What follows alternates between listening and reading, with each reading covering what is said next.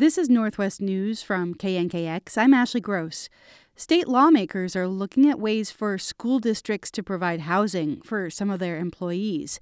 It's an acknowledgement that high housing costs in some areas have made it hard to attract and retain teachers. Peter Bang Knudsen is superintendent of the Bainbridge Island School District.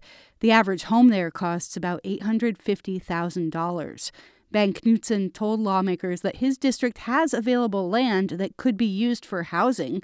He says there are multiple reasons to do that. On Bainbridge Island, approximately half of my employees live off island, which forces them onto congested State Highway 305. This bill would authorize school districts with voter approval to construct housing for district employees. On Bainbridge Island, not only could this help with our recruitment and retention efforts, but it would also help to reduce carbon emissions that often come with extended commutes. The state already allows small districts with fewer than 2,000 students to build teacher housing. Lawmakers are considering expanding that to all districts. The bill has now advanced out of the Senate Education Committee. Ashley Gross, KNKX News.